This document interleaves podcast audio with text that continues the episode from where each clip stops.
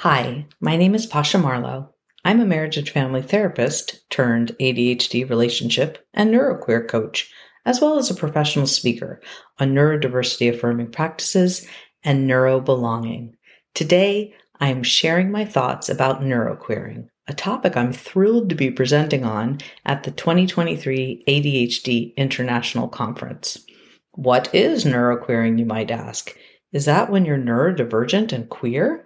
Well, to use a phrase from the improv world, yes, and yes, and neuroqueering goes far beyond the intersection of neurodiversity and queerness.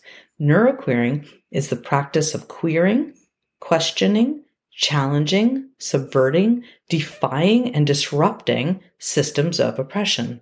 It's about liberating oneself from societal norms, such as neuronormativity and heteronormativity. Some use neuroqueer as a label of social identity, such as I am neuroqueer. But it can also be a verb, as in let's neuroqueer, Let's neuroqueer the workplace. Let's neuroqueer education, meaning let's discuss ways in which neurodiversity, queerness, and other intersecting identities are affected by stigma or biases in the workplace or school systems. Whenever I talk about neuroqueering, I'm always reminded of the children's books, the series If You Give a Mouse a Cookie, or if you give a moose a muffin, or if you give a pig a pancake. Because when I think about neuroqueering and ADHD, these books resonate. In the books, the characters are offered a treat, such as the pig and the pancake, and the stories all go something like this.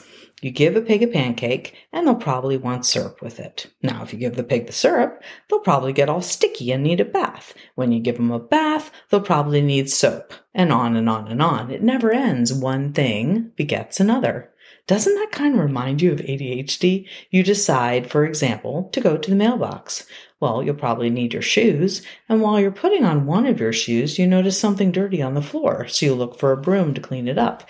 And while you're in the broom closet, you may see a board game you haven't played in a while. And then before you know it, hours have passed, and you're playing a game with one shoe on and you never got the mail. It feels a bit like this when we start neuroqueering. First, we question neuronormativity, the concept that there is one right or normal brain. That doesn't feel right.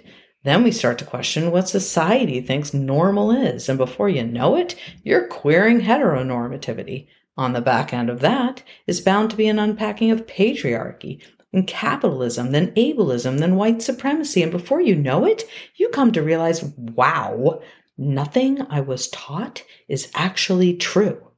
This fierce unraveling is both empowering and unsettling. When you start to dismantle systems, the ground may feel a little shaky. You start to question, well, everything, including the words that society uses to talk about neurodiversity and ADHD. For example, if I introduce myself and I say, My name is Pasha Marlowe, my pronouns are she, her, and hers. I have ADHD. I have autism. I have queerness. Wait, wait, wait, wait, wait, wait. That doesn't sound right, does it? I don't have queerness. I am queer. Likewise, I don't have autism. I am autistic. So why the heck do most people say I have ADHD? When we say we have something, it implies we have a disorder or a problem, like a chronic illness. We would never say someone has homosexuality because we know it's innate. Well, ADHD is as innate as our sexuality, and yet I am ADHD? Well, why does that sound weird? Because of the pathologizing terminology. In the term ADHD itself, adult, deficit, hyperactivity, disorder, there are two, if not three, negative or pathologizing words. Why would anyone want to say, I am deficit, I am disorder? The misguided name for the neurotype ADHD aside, how would it feel to say, I am ADHD, just as you might say, I am autistic or I am queer.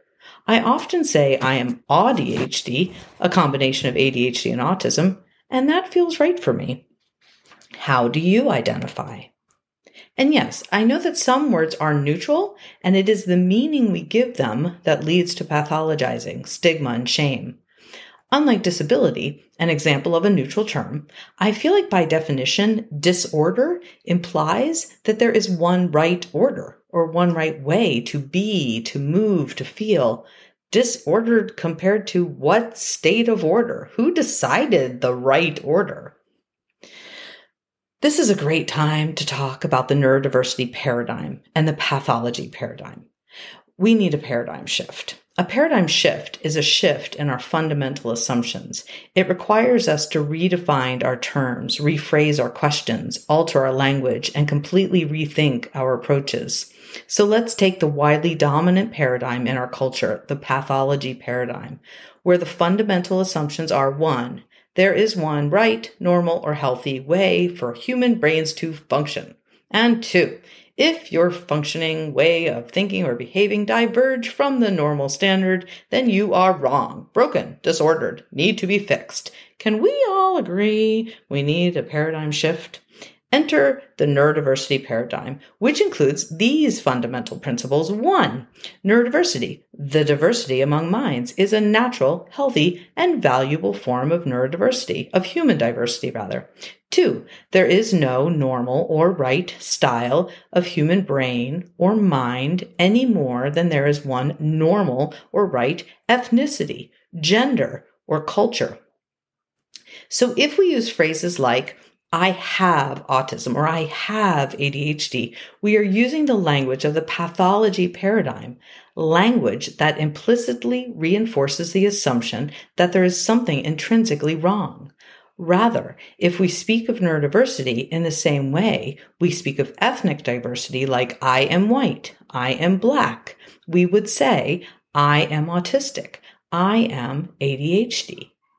What if your beautifully nuanced neurodivergence is not a disorder at all, not a thing to be fixed? What if you function exactly as you should function? What if society just doesn't understand you and is not currently equipped to accommodate your needs or effectively integrate people who function like you? What if neurodivergence does not make you wrong in any way? Neurodivergence is a value neutral term, an umbrella term that encompasses any significant divergence from neuronormative functioning, autism, dyslexia, also epilepsy, bipolar, PTSD, traumatic brain injury, but also the brains of Buddhist monks who practice mind altering long term meditation. All of these, in my opinion, are neurodivergencies.